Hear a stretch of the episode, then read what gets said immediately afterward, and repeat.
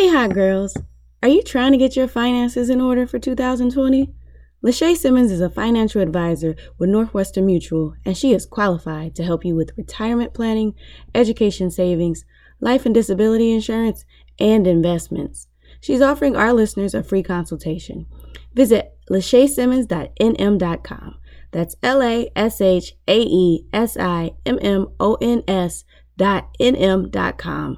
Meg said it best. Don't get mad, get a bag. Welcome to the Hot Girl Book Club.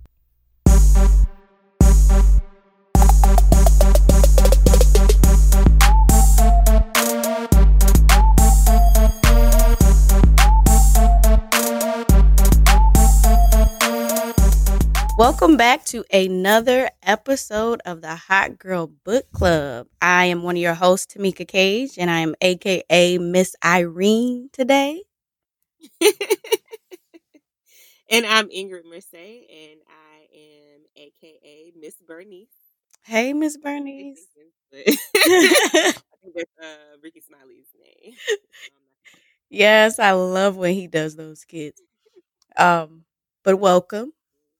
And this month we read the 21 day financial fast, Your Path to Financial Peace and Freedom by Michelle Singletary.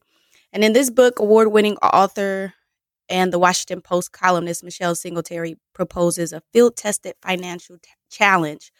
For 21 days, participants will put away their credit cards and buy only the barest essentials. So let's talk about the past month. So, what have you been up to? Spending money. um, spending money. But, you know, I just had a transition. So I talked to you about this when we originally started reading the book. So I just transitioned back to working full time again. And um, I kind of find myself or found myself having to buy some things to kind of get me set up for work and kind of get me um, to help me adjust to my new schedule. Mm-hmm. So I had to put money towards buying meal prep, had to put money towards buying uh, walks for my dog, and Mhm. then just buying like um, clothing items and stuff like that. So I kind of feel like I did okay by the fast, and then in other ways, I feel like I still spent money. Yeah, I um I bought a lot of stuff before it started because I knew it was gonna happen. So I was like shopping, especially those end of the year sales. Like I was Uh-huh.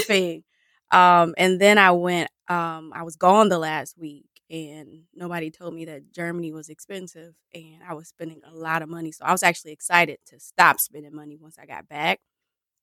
Mm. Um, but there was some big ticket items that I like. You know, you have to buy. And you have to do it right there. So I have this big trip coming up, so I had to put the the down payment on the lodging for that. My daughter's having a graduation party. I had to pay the caterer and book the space. Um, it was just really big ticket items that I could not wait to pay for because I needed to secure them. But what I did do is I kept my ass off Amazon and Uber Eats, Okay. which I needed to see if I was able to do that. Um, I don't, I haven't looked and seen like how much money I've saved, but it was good to just not be, you know, confirm, buy, Mm. buy now. But yeah, that that's how that went. Hmm. Well, it doesn't sound too bad. It seems like you did exactly what you needed. Even though, like in the book, I believe Dor, uh, during like the beginning of the book, like where she's talking about um, the individual saying they didn't want their kid to go to the child's party because they weren't going to be able to buy a gift, Mm-hmm. and she was like, "Well, you can make something." I was like, mm, "I don't know about that part." Yeah, I would just rather send the child with nothing. I grew up having a lot of parties where nobody showed up with nothing, uh, which I don't think that's proper etiquette. But Yeah, I don't know how I would feel because I'm thinking like you're talking about like graduation parties, you're talking about trips, and I'm like, how could you substitute those items for not spending money? Like, how what would be the alternative? And- right, and people fail to realize you can do something really, really small. Um, but I get it if you're re- like when I was trying to buy a house, nothing was happening, and people understand that. So it'll. I think I would be like, hey, we don't have anything, so we just gonna stay home. The person would have to tell me, hey, come, don't worry about it. Right. But um, Which makes sense. yeah, like I get it. Like there are some instances in your life where you need to cut back. Like if your credit score start with a five, you need to stay your ass at home. you you need to work on that. But um, I always tell people when it comes to small things, and they usually this adds up, but five dollars ain't gonna make or break you. Ten dollars ain't gonna make or break you. But Which is true. then fifty times later, that I done that. hmm Exactly. That's how I feel about um when you're like purchasing food hmm and it's like, okay, this is eight dollars. And then at the end of the month you like, I spent a thousand dollars eating out this month, breakfast, lunch, dinner. Yeah, this definitely adds up. And I found too, because I I try to eat organically, and then um, with the Prime membership, you now get free delivery from Whole Foods. Versus the other delivery services where you have to like pay for delivery, so it's already Mhm. included. So I just buy from Whole Foods. Whole Foods and eating out, same damn price. Oh, I know. Whole Foods expensive. I don't save any money, so the only thing that gets me is like, okay, well, it'd be better off if you bought a healthy alternative from Whole Foods Mhm. versus, you know, going to Wendy's. But you really ain't saving no money, No, unless you get that four for four. right? Which ends up being five dollars for me because I want the bottled water. Oh, upgrade that. Give me, yep, give me one more of these, and then next thing you know, I'm at ten dollars. Mm. But yeah, I think it was a, a good exercise, or not even a good exercise. It's just one thing that I loved is that she went through different aspects of a financial journey and just taught. And I, I consider myself very financially savvy, but even I picked up some stuff that I had no idea about. So, so that was cool. It's a great way to start off the year with um you know trying to balance your your finances typically a lot of people have a new year's resolution where it's like i'm gonna get my finances together i'm gonna buy a house uh, you know i'm gonna get my credit score up so i thought it was thought it was fitting Yeah, it was the perfect time because you're coming right off of the holidays where you have probably spent way too much money during Mhm. Thanksgiving, traveling pa- plans, making accommodations. And then you think about Christmas, you done bought all these gifts, you done spent, you know, all this money for New Year's, parties, going out, spending money that you typically would not spend during the non holiday time. So it's perfect. Perfect time to read it. right november and december will kill your pockets And, and coming into, yeah, coming into January. Definitely. yeah there's a lot of credit card debt out here um so what do you think is something that you struggle with like something that is hard for you to like stop buying like no matter what even if you put yourself on restrictions what is like something that's hard for you to stop purchasing Food. food and it's not even um it's not even fast food because I don't typically do a lot of fast food. It's just meals and time. So I have a very busy schedule now. If I do not cook on the weekends, typically during the week, like I used to be able to kind of flex it where I can cook like maybe Sunday and then come in again and cook on Wednesday. But now my schedule is so crazy that I only have the weekends. So hmm if I don't cook anything on the weekends, I'm pretty much messed up during the week where I have to order something and you know Uber Eats and all that stuff. That stuff adds up. So for me, it's food. If nothing else, I have to. I mean, you got to eat, so right spend money on food. So right my biggest thing. and the fast food industry got us because of convenience like i think about people who have Mhm. multiple kids and like gotta come Mhm. home and cook every day Yeah. i i do not know how they do it like i'd be exhausted so i i i totally understand that because it's not enough time in the day it's just not Mhm. and then even if i meal prep i'm tired of that shit by tuesday That's an, that's another thing. That's why I loved being able to cook on Sunday and then cook on Wednesday. Mhm. By Wednesday, you're tired of eating the same thing. So Wednesday, you kind of get an opportunity, or I had an opportunity to kind of cook something else that I was craving. But now it's like, mm, it's spaghetti in there, basically. Eating them leftovers all week. I literally stretch it to five days. If I can, then I will. Yeah. I bought meal prep, then I try and switch it up. Okay. Yeah, I'm I'm I do my daughter like that. So I'll say there's Mm. leftovers in there, but then I'll go to like Chick fil A and eat in the car. you one of those. I don't blame you. I do not blame you. I had to ask some of my friends who are also parents, like, do you sneak and eat fast food in the car so you ain't gotta share? They like, Yep. Yeah, kids are greedy. I know that, and I'm an auntie. Look, you can't have nothing around kids. No. oh, I eat that. Mm. my daughter eat like a grown man, so I'll be like, you know what? I ain't got time. I'm just she she got something to eat, but I'm about to leave. But what's hard? I'm trying to think of what's hard for me because the financial fast did show me that I can stay off Amazon, but I Mhm. think I have an addiction to getting packages. Yeah, I think it's one is convenient, super convenient.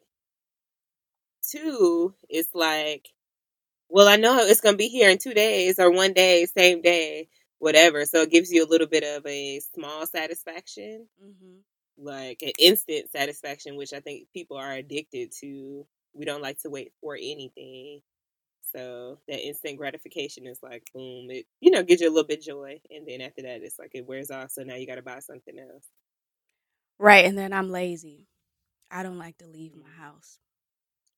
But that thing I do there's like a what's it called? Like adrenaline rush when it's I get the notification that my package is here. And it could be it don't have to be from Amazon. It could be from anybody. Like it could literally be a stick in an envelope and I'm just gonna be like, Oh my God, I got something. I don't I don't know what that is, but I probably need to go talk to somebody professional about it. But I love getting packages. I Um deal with that too. I'm the same way. okay. But the financial fast I did I did stay away from it, which I was very proud of myself. But soon as it opened, I don't even want to tell you how much shit I bought off Amazon. so let me ask you this: with shopping, another thing that I think I fall victim to is deals.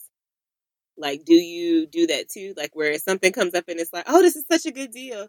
You don't need it. You're gonna need it in the future. Like, I follow Fat Kid, um, Fat Kid Deals. Kid Deals Yep. on Twitter, and I swear I be buying. I have.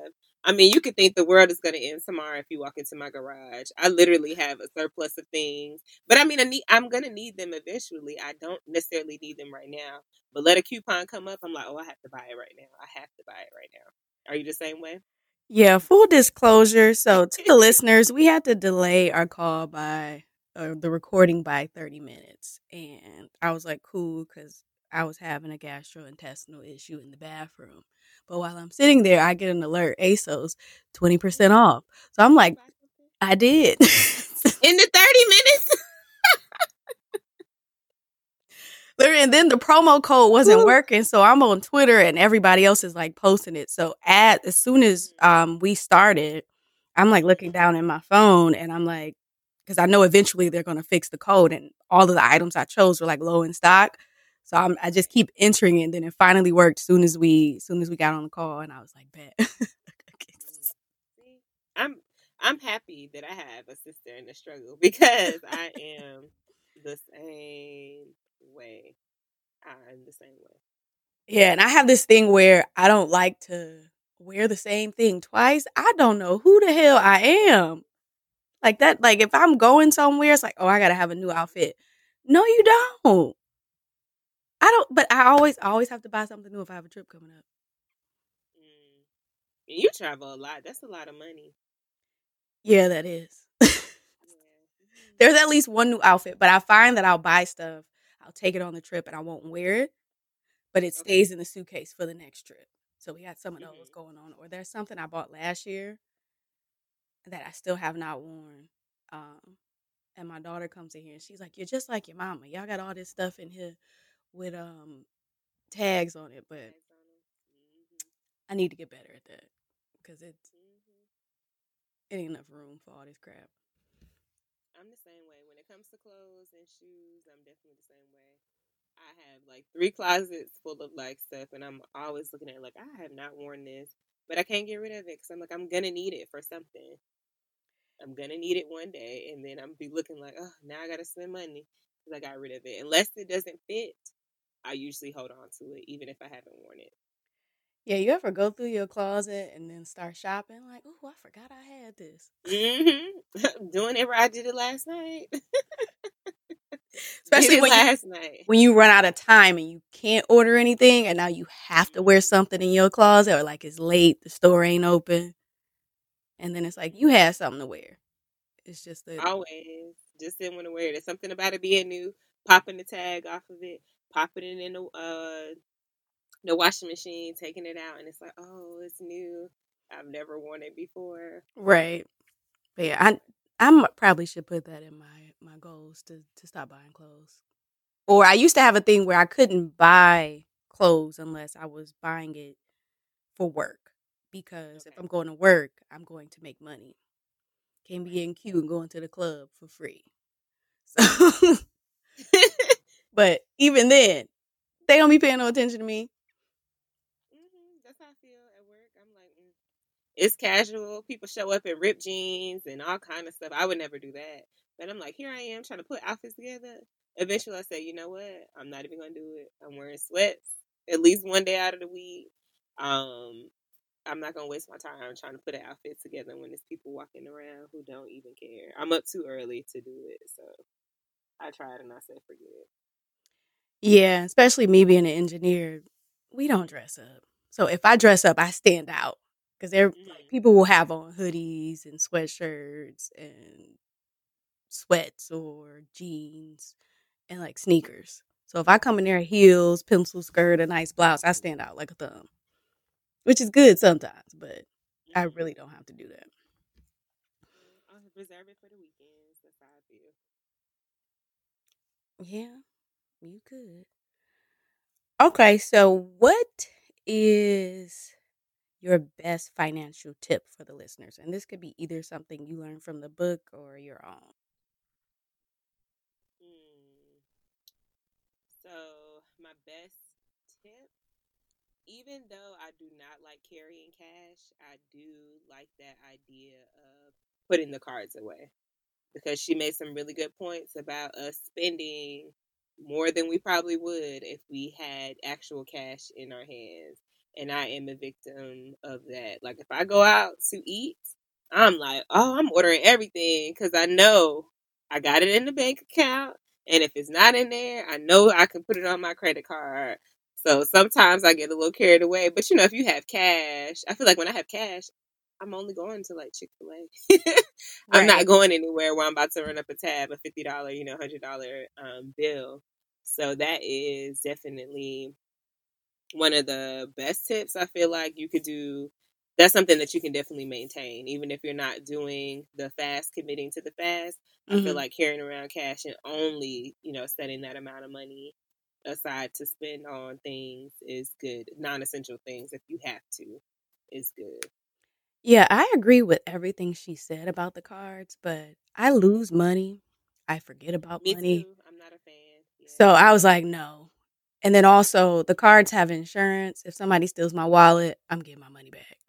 If it's right. just cards. If it's cash, it's gone. It's just gone. Mm-hmm. Um like I um I was cleaning out my travel purse. So happened to look in it and pulled out a hundred euros. I forgot it was there. That's a lot of money to just be forgetting about. So I'm I'd rather do the the cards. Um, because I don't even know what trip that came from. But it was just sitting there, and I think it had been sitting there for at least six months. I'm the same way. I always find money, like literally in a pants pocket, if it's in an old purse or in my car, like tucked away somewhere mm-hmm. where I was saving it for a rainy day or to pay for parking in Atlanta somewhere. That is only cash only, so I'm definitely the same way where I just find money, and I feel like I have a hard time keeping track of money unless it's in a wallet. Mm-hmm. But I don't really carry around a full wallet all the time. I use a small one that kind of holds just the cards, mm. and it's hard to tuck the money in there. So that's another thing for me. Um, it's not always convenient to have the the cash on me. Yeah, and I'm finding a lot like we're we're transitioning to a cashless society. Um, mm-hmm. Um, I was at an oh, yeah. in an event, the bartenders were upset that they weren't being tipped, and I was like, "Look, this is a room full of millennials. I bet you not a lot has a cash. Not many of us have cash on us." So um, I was like, "What's your PayPal?" And I like tipped them that way. But I think that Mhm. bars moving forward should like have something with either like the Cash App thing where you can scan or like the PayPal so you can tip your bartenders. I've done this at a wedding before too. I'm like, I ain't got no cash. What's your cash app? and literally Mhm. done it that way. Um, because it makes it it's so much easier. Um, but yeah, I'm Mhm. I I can do the cash, but I think it's a very good tip. You do. I know I spend more. I know I do. I do. I'm guilty as charged. Definitely spend more money. So, because you don't see it coming directly out, you know, you're not watching. I, mm, I would consider myself to be financial savvy as well, but I don't necessarily watch my account like that. Like I'm not, you know, like how people back in the day used to balance their checkbooks yeah. and used to like notate every single purchase as it was happening. I'm not that person. Usually I do like maybe once or twice during the week. And then at the moments where I'm getting paid from either jobs, I'll go ahead and check, you know, my account balances, make sure all the purchases are mind and kind of see where I'm spending a little bit too much money. So with cash, it's like as soon as you spend that ten dollars out of that fifty dollars, now you only have the forty left. You know, you know exactly what you have left, and I feel like that's that's hurtful. So I think I like the debit card, so I can kind of, you know, in my mind, I know I got paid last week, so that money is still there until I check my account. If that makes sense. Yeah, that that makes that makes a whole lot of sense. I um what was my point? I think I forgot it. Yeah, we'll come back to that. but my tip is to be a giver. hmm So she talked about this, but she talked about it more so in tithes. And I don't I'm probably the biggest heathen anybody would ever meet. And I do not give money to churches. Okay. Um and fair. I have a question for you. that that's a, a whole nother podcast episode. but I do. I am a giver. Like, you know, I, if you go to my website, you will see where I've been given every month to a charity. I think since 2017. Mm-hmm. And there was a book I read. It's called How to Be a Badass by Making Money. About making money. It's the same lady who wrote the the yellow book, How to Be a Badass. She did a follow up. It's green. It's How to Be a Badass at Making Money. I believe that's the the full title. And she talked about how people who give tend to make more money. Like there was a point in time in my life where I was like the queen of like getting random checks. They would just come out of nowhere. And I mm. I've seen I've also been at a job where I know that I shouldn't have got a huge raise and got like a huge raise. Um even this past year, just seeing uh, hitting my financial goals and I didn't even think they were attainable. I credit that a lot to the financial karma that I've received because I give. Um, and I basically put it in my budget, like she was saying, how you do tithes. Um, every month, I choose an organization and I give to them. Some of them are organizations that helped me out when I was coming up, especially in college. Um, and some are just ones I see on like Twitter. Um, so yeah, I think that was like the best financial um, advice that I think she gave, and something that I live by as well. There was um a show I was watching. Actually, it was um the Queen Supreme Court, and T.S. Madison said she was saying how um your hand needs to be open when you are trying to receive blessings. Because if you're Mhm. tight like this and you're stingy with it, you won't. You know, it's not open in order for you to give and receive. Um, which I I believe that that totally. But go ahead, you had a question for me. Right, right. Mhm. But no, about the tithes. So I love that you said that about the financial karma because I feel the same way. Like even if I'm not doing something financially, like when we talked about clothes, if I know that certain things don't fit, I'm never going to wear it again. I donate them. I give them to people who need them. Like I think there's a um there's a domestic uh violence charity that I've been working with that they come in my neighborhood and they come and pick up stuff literally before I started working. I cleared out maybe like four or five boxes and big bags of things that I just did not need anymore. Mm-hmm. You know, because it makes room for additional blessings to come to you.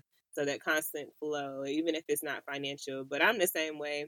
Like I have a habit of if me and my friends are going out, I'm like, let me buy something. Let me, you know, um, take some of that financial burden off of them, especially if I know like they have certain situations going on. So maybe not necessarily like charitable donations all the time, mm-hmm. but definitely any way that I could support financially, like friends, any type of way, or you know, complete strangers, then I'm definitely open to doing that because I feel like I definitely get it back tenfold.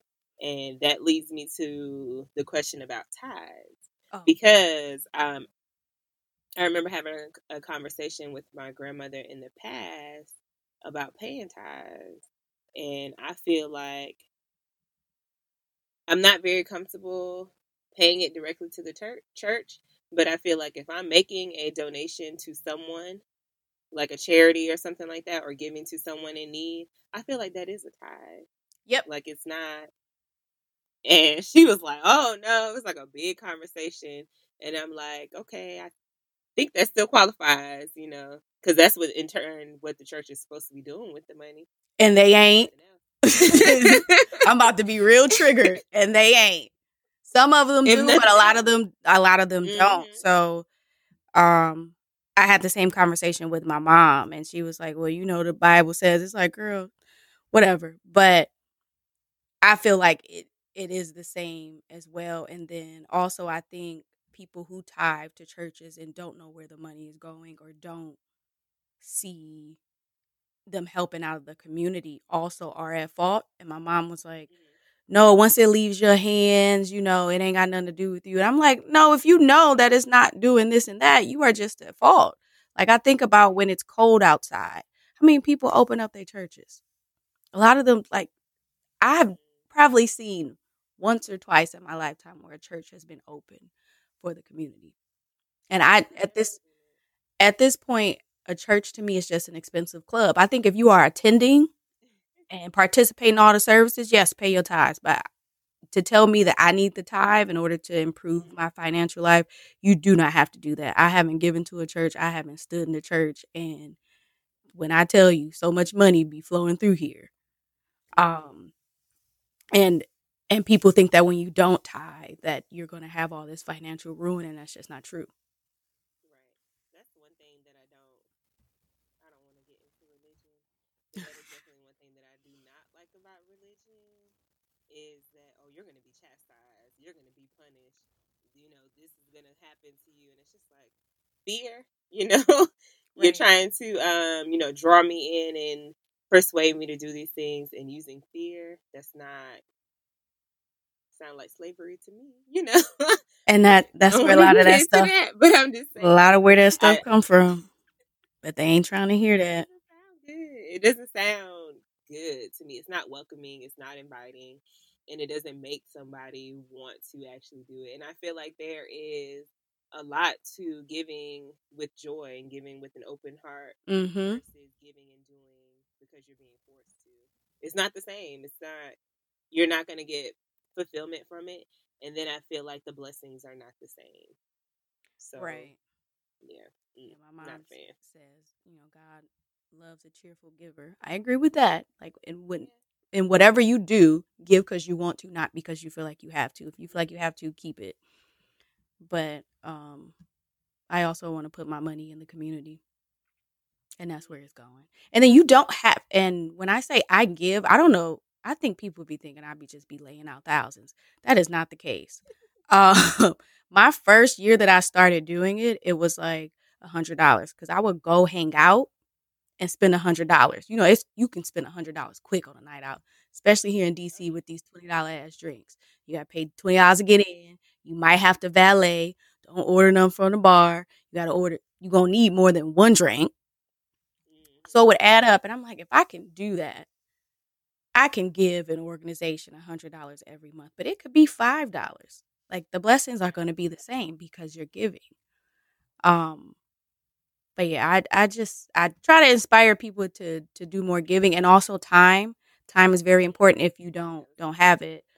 One of my goals this year is to include more time Mm-hmm. in in my um in my charitable I guess donations because Mm-hmm. it's it's easy to write a check, but sometimes they actually need bodies in there doing stuff. So I plan on volunteering a lot more this year. At least it's on my vision board, so somebody holding me to it. That's dope. Time was on my uh, mind too because I know, especially here in Atlanta, we have the homeless epidemic that is, you know, very, very bad. And um, I think one of the places where I used to go and feed the homeless, I think they closed down. So now we have a lot more of them on the streets, and time is very big for them. Like, even if we're not spending a whole lot of money, because we would make like big meals or like go and buy like small essential items from like Dollar Tree, but they didn't care, you know, where you were getting it from, how much you spent on it.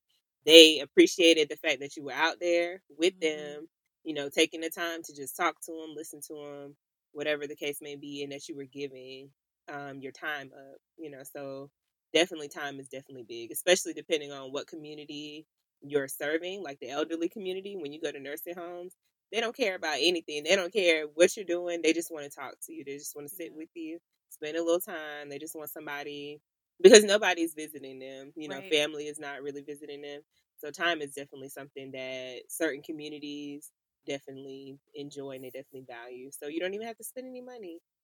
I definitely agree with that. Yeah. You've gave me some ideas on where I need to spend my time this year. Because I, I Mm, feel you on that. Society often ignores the old and hmm impoverished. So Yes. definitely my time there.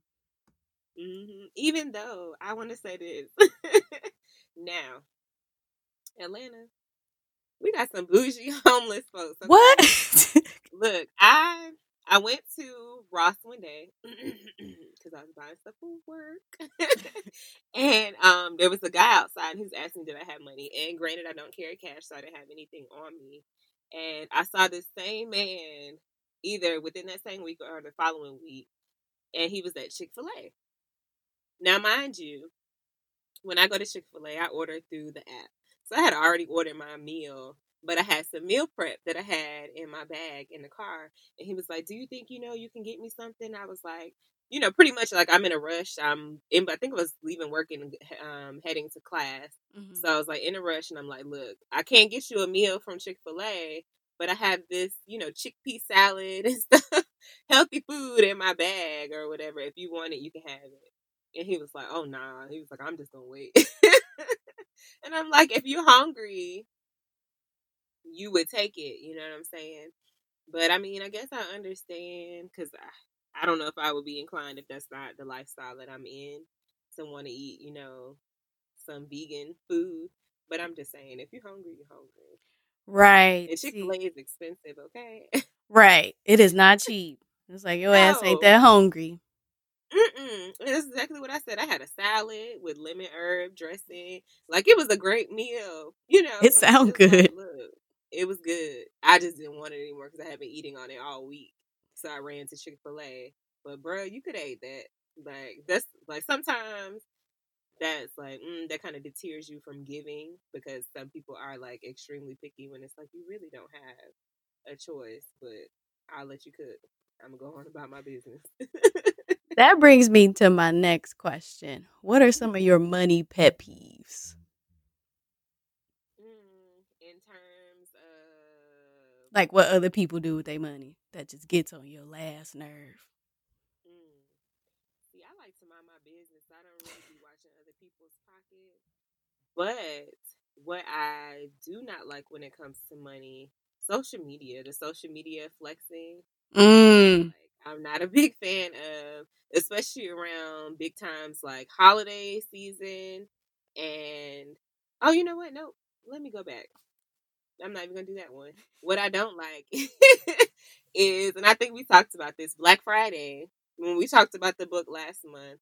I don't like the way people act crazy over like these Black Friday deals, these Mhm. holiday deals. Like they're literally like killing each other, like in in um Walmart and stuff, fighting, like just being absolutely crazy, acting like animals. You know, because I think I can't remember what country it was, but they did a Black Friday thing, and it was like the store opened up, and you just saw like everybody walking in calmly.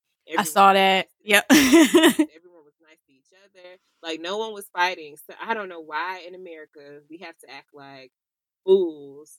You know, and it's stuff that we don't need. We just buying it because it's on sale, because it's a good deal. We probably really can't even afford to get it. Shouldn't even have it. But here we are acting like Animal Kingdom, you know, basically embarrassing ourselves for something that has no no real value. So I think that's my biggest if I'm gonna say something about how somebody else spends their money or acts around money, that's the top. Even though the flexing is definitely annoying as well. I think we're in the same like area with our pet Mhm. peeves because mine is people who keep up with the Joneses and they can't. Mm. Which I don't think you should keep up with the Joneses anyways. I probably could keep up with some Smiths at this point, but I'm good. Mhm. I'm gonna keep up.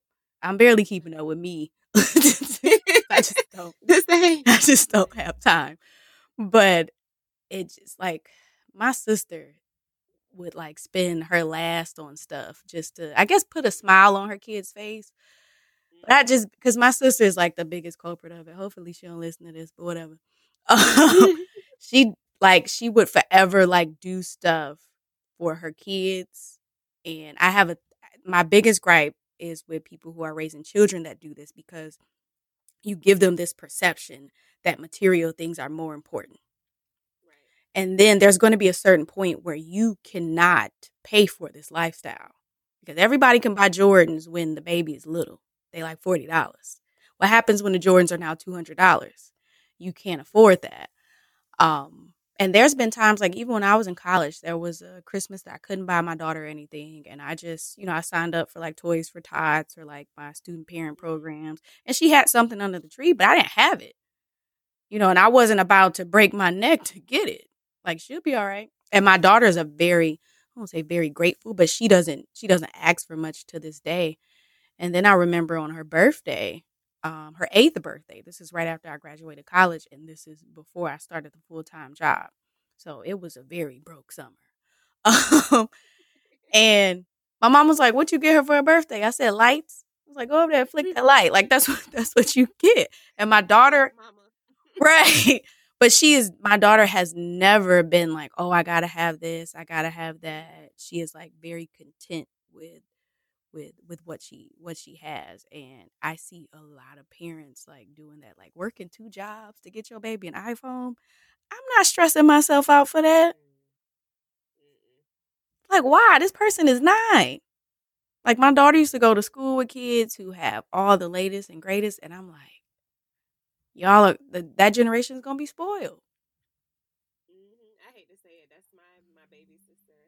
She's by herself. When me and my middle sister were growing up, you know, it was us two. Mhm. were so close in age. It was like, okay, one couldn't get something unless the both of us get it.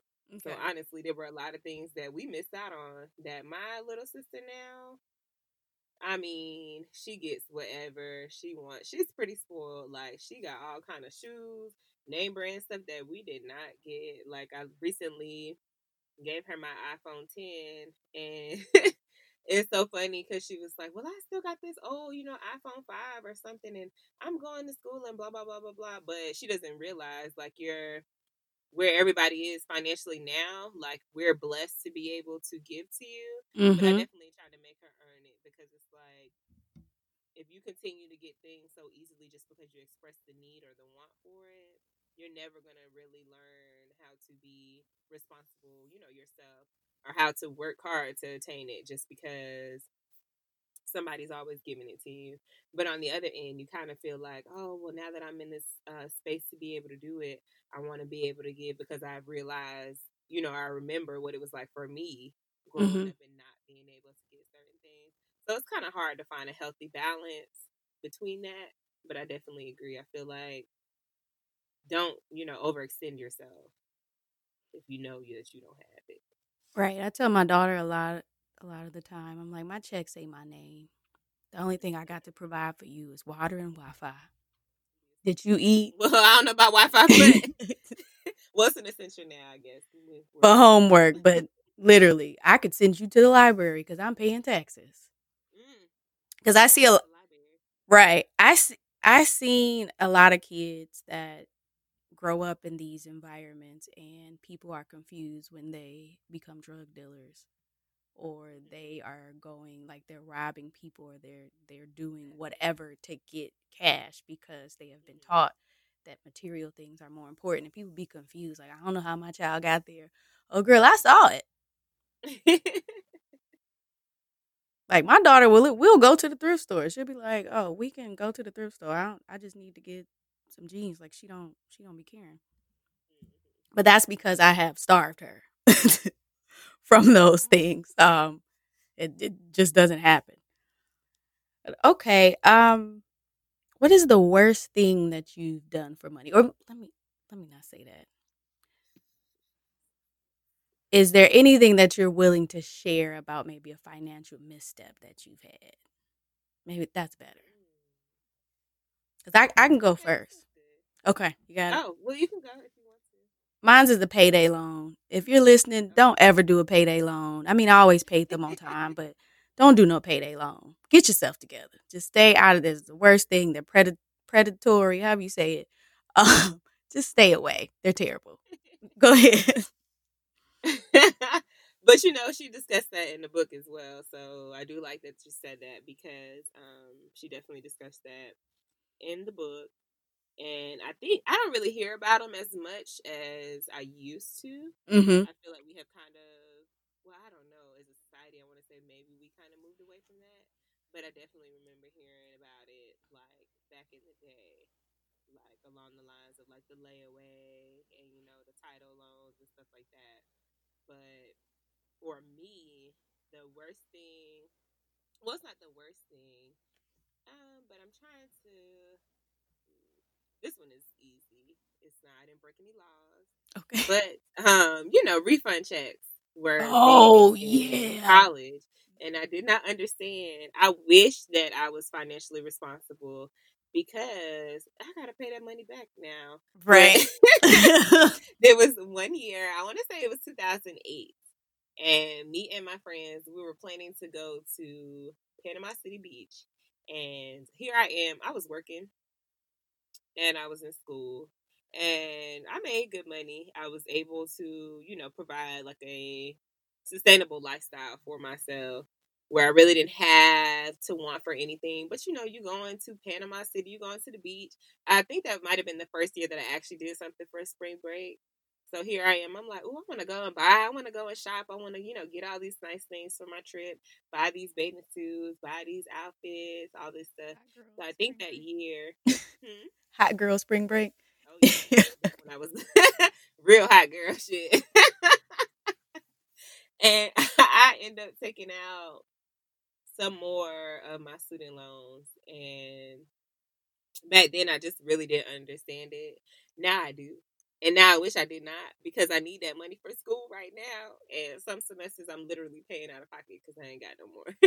but um yeah, that I want to say that was probably the worst or the most um, financially irresponsible thing that I had done to mm-hmm. get money. And now, you know, it's biting me, you know, in the butt because I got to pay that money back, you know. Yeah, and I ended up being rushed out of school my last year because I was maxing out on the money that I was able to mm-hmm. take out. Yeah, because nobody tells you that there's a max. I'm just taking my sweet little time because it took me six years to graduate. Mm-hmm. And that last year, they was like, "Hey, you gotta go." mm-hmm. Yeah, I had no idea that there was a cap either, and I'm going for my second bachelor's now, and I'm literally using whatever's left. Mm-hmm. So some, you know, some semesters I break even. Some semesters I do get something back and I put it right back, or um, I save it for the semesters where I don't um, break even and I have to pay. Okay. So that's the way I kind of maneuver it now. But yeah, hmm, if I would have known back then what I know now about the money and the government loans, I definitely probably would have made some smarter decisions. in regards to that money. Yeah, I'm ma- I'm trying to use my knowledge of my bad decisions as my daughter prepares to enter college this fall. Like Mm-hmm. it's like we no, you can skip over them loans. Not at all. there will be another way. But yeah, those are crazy. hmm And they don't go over like I feel like when you sit down with financial aid and you really um go through subsidized, unsubsidized, they don't really go through that with you for you to explain it on the larger scale later on in life, like once you actually realize, dang, I got interest on this, I you know, all those things they don't really go through that with you. And yeah. And the interest is crazy. Like you could mm-hmm. literally play, pay the minimum payment for years and still owe the same thing. Mm-hmm. But yeah, I'm not letting my baby not going through that. I'm gonna be a student for life. I'm taking out them. Um, I'm gonna keep using my loans.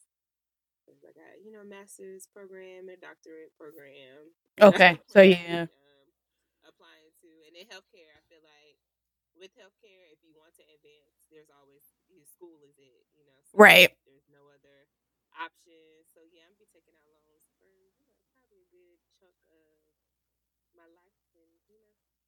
Well, I have seen that education is getting cheaper, especially with online. Mhm. Especially if you don't have to go on campus like tr- the traditional student, it's not necessarily going down.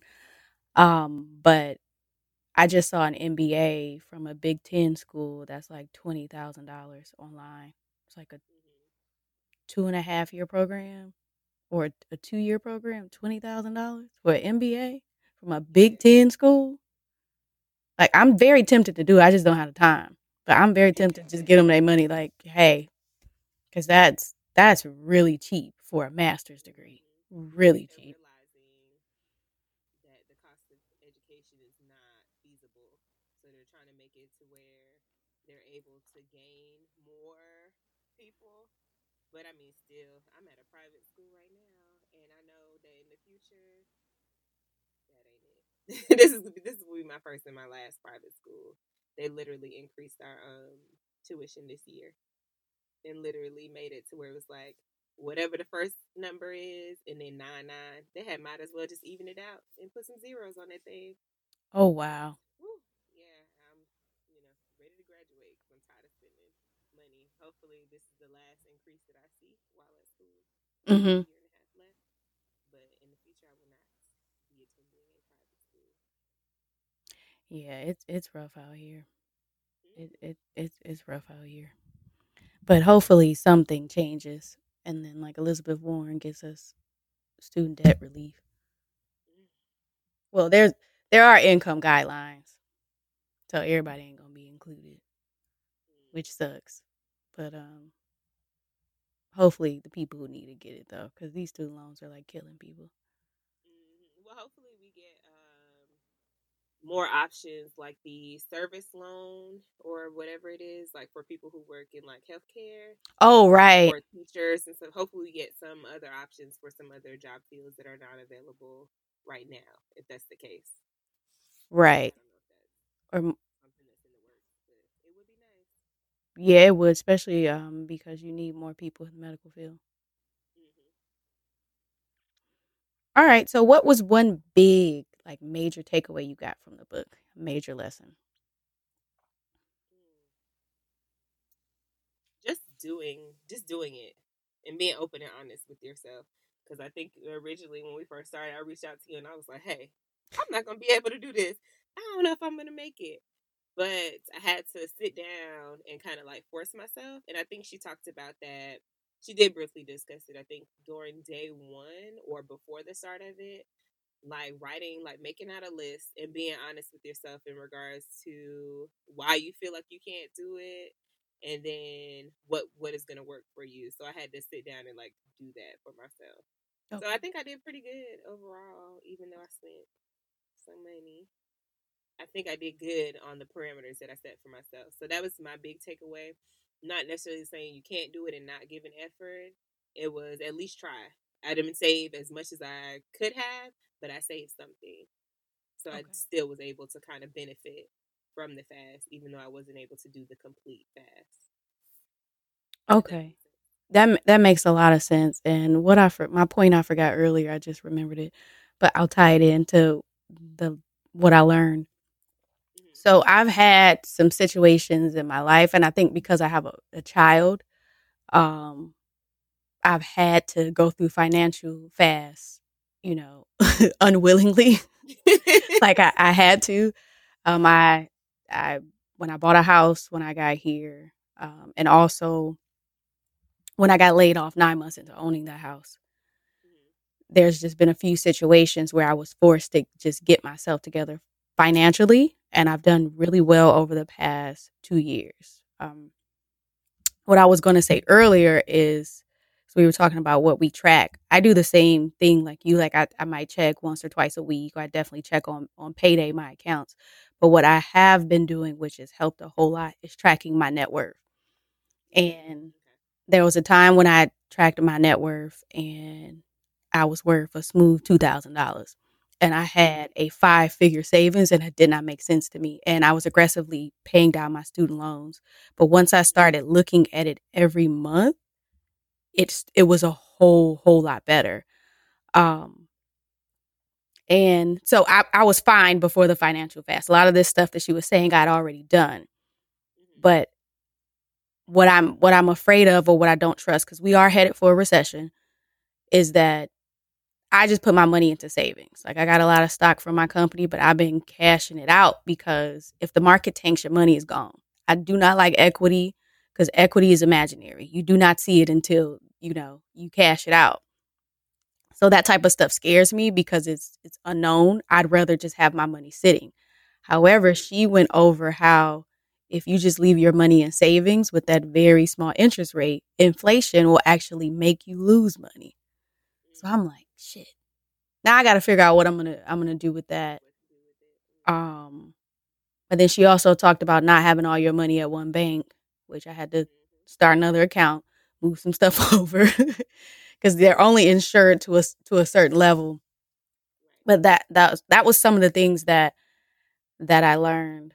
Um but but yeah, it was um it was it was interesting.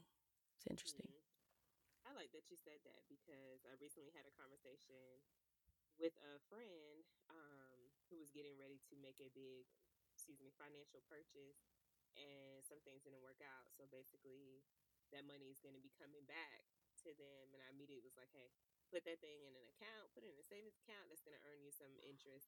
Even though it's not a lot, I have several savings accounts. And when you said you looked at your net worth, like there would literally be years when I wasn't keeping track of anything and I would get my um, W 2s back and mm-hmm. they would be like, oh, you made this much for the year. And I'm like, well, where is it? You know, I don't, I'm not seeing it. So what I started doing, even like I have my 401ks, I have the traditional, I have the Roth, those set up. And then what I also started doing is just taking out money from my checks, even like my military checks and my civilian um, checks, just taking that out and putting one in one savings account, putting the other in the other um, bank saving account, and kind of just doing that even when I wasn't working for that short period where I was just going to school um, before I transitioned back to working at my civilian job. I did the same thing. I just kept it going. Mm-hmm. Like I try to kind of have a balance everywhere because you just never know what's gonna happen. So I do right. You know, try and do that. So I was doing that a little bit before the book, and now I'm just kind of watching it a little bit closely. Mm-hmm. Um, more now, you know, whatever with the knowledge and stuff that was provided. So yeah, it's scary though. Right, adulting. Nobody prepares you for it. So, and I like how she talked about involving your kids. I'm starting to tell my daughter a little bit more about what's going on. I didn't want her to think. Well, I asked her how much money she thought I made, and she was definitely wrong, and it was it was higher. I'm like, girl, um, I'm like, thanks, but no. um, but trying to show her some of these things, mm-hmm. um, because it's it's hard out here. Mm-hmm. Which is hard. important, I feel like, especially within the Black community Mm-hmm. We don't have those discussions about money and finances. And so we do ourselves a disservice because we're not getting the education and stuff that we need to be fruitful. I feel like we have a lot of empty spaces where we don't have a lot of information, a lot of knowledge, and you know, when things happen, financial crises happen, we're pretty much, oh my God, I don't know what to do. When if we had those conversations, we're educated a little bit more, or even just had them internally within family, like how you're doing it, you know, with your daughter, we'd be a little bit more set up to kind of be like, okay, this happened, but I got this taken care of, you know, this little financial setback, but here's how I'm going to come back from that, or here's how I can come back from that. So I think it's important. Yeah, I can't remember the figure, but it's definitely over 50% of Mhm. um, Americans who are living check to check. Mm. That so many of us are just one financial crisis away from being homeless. Mm. And that's just crazy. Now, I know there are, you know, circumstances where folks are definitely just stuck in a cycle, especially if you live somewhere like New York City. Mhm. Um, but I see a lot of instances where folks could start creating a savings but haven't Mhm. and could save themselves a burden. But Mhm. that ties into my my pet peeve, so I'll leave that alone. Yeah. But education, you know, it's education because um, I didn't know about 401ks and stuff like that. When I first started working for the company that I work for now, like I had no idea about pensions, like none of this stuff, you know, stuff for the first three years or maybe two years, even though I was making nothing um, at that time or whatever. Um, I didn't set up a 401k. Like I didn't know, you know, anything about it. I had my savings um, in one account, but I just didn't know these things until like a few years ago. It was like, okay, well, you know, this is what you should be doing to set up for retirement. You know, because nobody's really having those conversations. Uh, the military will do it sometimes, but they don't really do it with younger individuals. They're doing it with people who are getting close to retirement. Then they start having those conversations about um, those things. And I think there was a big shift between um, traditional 401k into a new um, system that they set up. So that's Mhm. when they started having those conversations. So then everybody pretty much got included. But before that, you know, there was nothing being said. And so you just don't know. But now that I know, so you know, you know better, you do better. So yeah, for me is with not knowing much, it's like how many financial crises do you need before you just get up and just say, okay, this can't happen no more. We need to figure it Oh, out. Like I, I. I get it, just like not knowing because there, I've definitely been through that, but right. I'm not gonna be stressed too often, hmm especially not about, especially if I got kids. There's only gonna be one, maybe two situations where my daughter's housing is at risk hmm or like food is at risk. It's not, it's not gonna happen too often, but hopefully, um, you know, people get the information they need. There are a lot of folks, folks like the budgetista. She's out here doing God's work, getting folks the Oh, yes, information they need. hmm And she's speaking it in a language which is it's easy to understand. Right. You can have people give you financial advice and try and give you some knowledge, but they're talking in terms that no one, you know, understands, especially if you're not already, you know, interested in that type of thing or reading up and getting, you know, the ed- educational knowledge that you need. If you're not in that world, you don't know some of that stuff. So I do like that the budget budgetista, she kind of breaks it down and she makes it dummified where you can understand. She's talking in terms, using phrases that we, you know, use Yep. and stuff like that. And I seen recently she's doing books, so she's doing children books. Um Oh, she is. to do financial education. So Oh, that's nice. perfect, you know. So you got something for the adults, you have something for the children, something that the families uh, we can come together as a net and kind of you know learn together. So hmm I think she has. I don't. I saw a girl, and then I think I saw a boy as well. So I'm not sure if it's two separate books or she was just introducing two separate characters. But yeah, I did see Okay. that she has the children's book now. hmm Yeah, and for the listeners, if you want to continue on like doing financial exercises, her are they 30 day challenges or I feel like they might be 21 day challenges as well. But she has her challenges. That's actually how I started my net worth tracking um thing was because I I did the the net worth tra- um challenge with her. Um, she has one for savings. She has one for credit score. So if you're trying to do some of those things, and she she breaks it down just like this book did. I think she she does it a little bit better. I, maybe I just like her language a little bit better. Um, but if you want any more guidance on that, definitely check out those books. All right. So, what was your overall feeling about the book? Like overall sentiment? Mm, so before we do that, um, she also has a Facebook group too called Dream Catchers Literature with the Budgetnista, which has over four hundred thousand members. Oh, is that four hundred now? Mm-hmm. Was four hundred twenty-three thousand six hundred six members. But you can't join through Facebook. You have to go to her website and like fill out the form. Oh no, I did it through Facebook. You did? Mm-hmm. I oh. did it. Um, well, I did it a little bit after she was on uh, the friend zone. So I don't know if it changed. Like I don't know when. Yeah, I've been following her, at least two years. So I don't know. Mm-hmm. Yeah, so I did it through Facebook, and even though she's not always in the group dropping information, the members within the group, like the conversations that they have, are really powerful. So definitely, if you don't want to, if reading is not for you, as far as like sitting down and reading a how-to book, then definitely the Facebook group is something that you can get some information from to kind of add into your toolbox for financial um uh financial progression. So definitely. And, and her books actually are they come from her website. It's just you have to pay ten dollars if you want it in book form. So if you don't want to pay for it, you can just go to her blog and you can just kind of search whatever you're looking for. Um, but that that's an option as well. But yeah, that group is is really good, really good.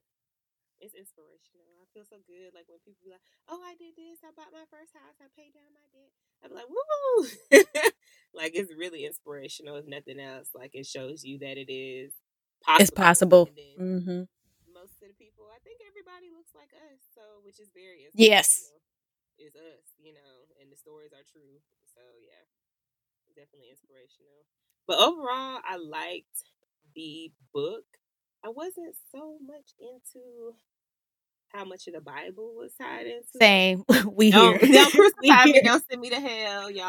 But um, my relationship with uh, Christianity and stuff is very complex. So I was not really keen on that, but I did like the book it was an easy read for me, and then it was definitely um, eye opening in some areas. So I was able to take away some knowledge and some good information. So overall, I loved the book. wasn't too crazy about that. How did you feel about it? The exact same way, um, mm-hmm. because some of it gave me that slavery feel.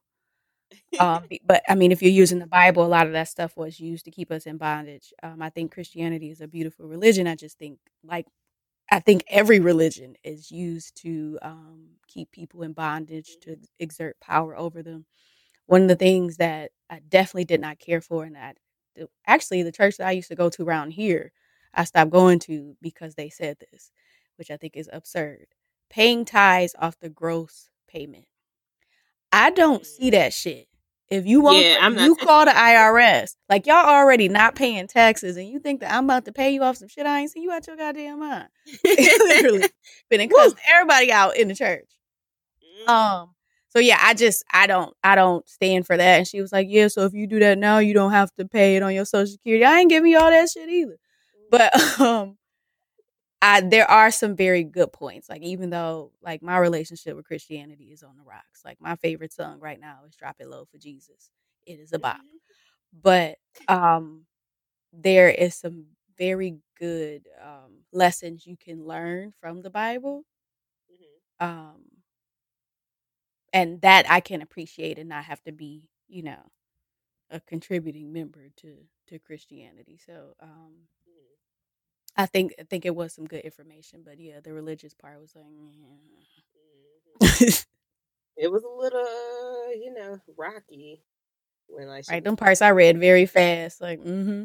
the commandments and stuff. I was like, ooh, ooh, ooh, ooh. Yeah. now we talking about some money. All right, good, because yeah, that had me like, okay, like I did not sign up for a sermon, and I don't like. I feel like so I've never really been a big fan of sermons.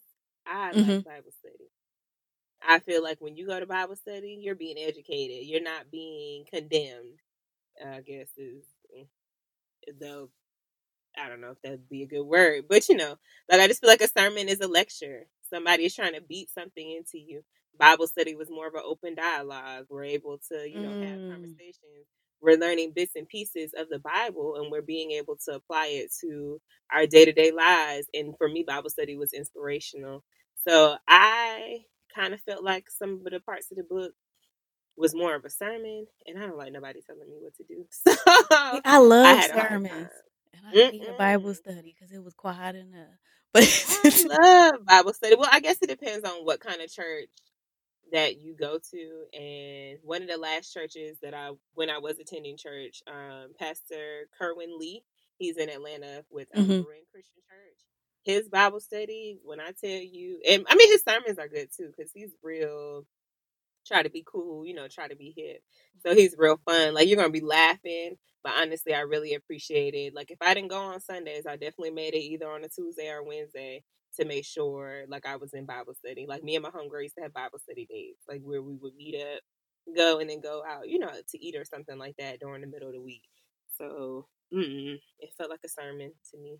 But yeah, I do agree with you that you do learn more in Bible study than you do at the church mm-hmm. because I might not remember a verse coming out of the sermon. I ain't gonna know what happened. I We already been in there for two hours. Oh, right hungry. Bible study, you in and you out. One song, one song only. You right into the lesson, and then you leave. All right. Speaking of songs, we're to move on to the music segment. You can find our playlist in the newsletter or on our website or on our social media. Um, but what is the one song that you think embodies, I guess, this month for you or the book for you? So the first song that popped into my head was Rihanna, "Bitch Better Have My Money," and that's how I feel about 2020 and moving forward, becoming more um, financially grounded and pretty much getting your things, getting what you deserve, and securing the bag. And that's how I felt about choosing that song for this book. What was your song? My song was I Get Money by 50 Cent, which Okay. is pretty much the yes, the same Doing the thing. right now. Um, I remember last year. Um, I think we got to when we all got together and we were talking about like our goals for the next year. So I was very specific with my financial goal as far as how much money I wanted to make. When I tell mm-hmm. you I hit it on the nose, I was probably like a mm-hmm. thousand over it, and it. I don't say it scared me, but mm-hmm. it like showed me that there's some powerful stuff out there when you set intentions. Write it down and make it real. So when I tell you I doubled, no, what was I added a huge sum like to what I want to make this year. Cause I'm like, if somebody is out there just handing out money, if you do these intentions and work towards it, I'm I'm about to test you. So now, like, I did more than double it. So basically, I added three hundred thousand. But Mm, okay. I'm I'm like, if I I got to see it, so I need to be surrounded with music like I I get money. Um, Mhm. because you know setting specific goals that manifestation stuff is, is real like i've been talking to a lot of my friends about stuff that if you write down and you're very clear on what it is and you put your energy into it it comes back so i'm trying to get this money Mm, I feel you, girl. I feel you on that. I think um when we sat down and we did that, money, you know, for me, I don't know why I never think to manifest money, but I always it's real. Like I always do like relationships, not necessarily romantic relationships, but relationships that feed me in certain ways that I Mhm. need to be fed and uplifted and stuff like that. And it's definitely powerful. Like I definitely see a change from last year when we had that conversation about how we wanted our year to be. It literally fell into those sets. So I think I need to start doing it with money and I think about it all the time. But I'm not really a um money person. Like it's good to have it. Like I feel like I'm never without. So Mhm. maybe that's why I'm never like trying to set money manifestations and money like goals and stuff like that. But definitely, yeah. Mm-hmm. Yeah, I had um you know, I grew up with, you know, money is the root of all evil. So I thought that if you were all about money, you were you were evil. So the book that I mentioned earlier, How to Be a Badass at Making Money, she teaches you how to break down that that idea because that prevents you from bringing in more money. Because the first thing she says is there are there are good and bad people with money. Mm-hmm. Like, and then there are good or bad people that's broke. and I was like, she right, and that helped. that helps. So. Mm-hmm, go ahead. Oh no, go. I'm done. Oh, Haas. I don't know if you remember. Remember when we sat down during the retreat and we talked about money and talked about the feelings that we have surrounding money. Like that was monumental, you know. So I think that contributes to why I don't do it. And I probably need to start looking at some of those blocks and start breaking them down. But yeah, definitely. Mm-hmm. Yeah. All right. Well, let's close it out. So first, let's discuss the next book because we're we're gonna be in February, a little steamy. So we're going to be reading a novella, and it's called "Them Boys" by Alexandria House. It's only 81 pages, so it is going to be a quick read. But I'm so excited! I did not start reading it early because I wanted to wait okay. until we announced it but I'm really excited because there were so many good reviews. Like I struggle like for me reading erotica is not really a favorite. I used to do it so much in high school. Mm, yes. Um, we had no business. exactly. And now that I'm actually doing the business, I'm like, mm, I don't really like reading that. That's so cheesy. So I struggled. I think it took me at least three weeks to kind of find, narrow it down and find a book that I was like, okay, I hope the listeners are like, what the hell do they have us reading? So I found this, and the reviews are phenomenal. Like the reviews had me excited to jump into this one. So I'm really excited about it. Cannot wait to start reading it. Cannot wait to discuss it. And again, um, it's gonna be called Them Boys. It's book one, so it's a set, but we're only gonna read the first book, and it's by Alexandria House. And the cover is really sexy. It is. so I'm excited too. I haven't read erotica in a long while. There there have been books where they had sex scenes, and I was like clutching my pearls, like it's getting it's getting mm-hmm. hot in here. I'm excited to read it because I I might get some action in February, but I might not. Um, this might this might be all I see. But, yeah. Okay, let me write that down and manifest that because I want some good in February. Okay. all right. Do you have anything on your bulletin board? Mm, yes. So I promised that I was going to start writing again. Yay! So I have not set up the website, but I bought the domain and I did write a poem the other day. So sometime, well, by the time this airs, um, you guys can go to Ingrid L Merce, and that's I N G R I D L M E R C E dot com, and there will be a poem there for you titled SWTE. And I can't wait for you guys to read it. Okay. Well, I will definitely put that up on the website so we all can access it. So keep your keep your eyes and ears out for that one. Um, my bulletin board is I try to combine my love of reading and travel, and I found that I need to create another Instagram because my Instagram is missing features. And I've reached out to Instagram on several occasions because I can't really do the highlights and like when people come looking for like my trips and things like that. It, I can't do it. Like I can't share certain things either. Um, so I started a, a, new one. I'm gonna keep the one I have at Tamiki will still be my books. So if you're looking for book giveaways, definitely follow me over there or book reviews. I'm still doing those. Um, but I did start a new one. It's Temika on Trips where I'll be documenting my trips. So if you want to go any of the places that I've went, you'll see highlights from them and also recommendations for things to check out. Mm-hmm. Um, but yeah, and to me, and it's it's it's Temika T E M I K A. So check that out. Um, but yeah, I'll put it up in the newsletter probably too, so you can check it out there. But yeah, that is it for me. can't wait to come back and talk about this steamy number in February, March, somewhere like that. All right. Anything else you have? No, that is it. Thank you guys so much for listening. All right. Bye.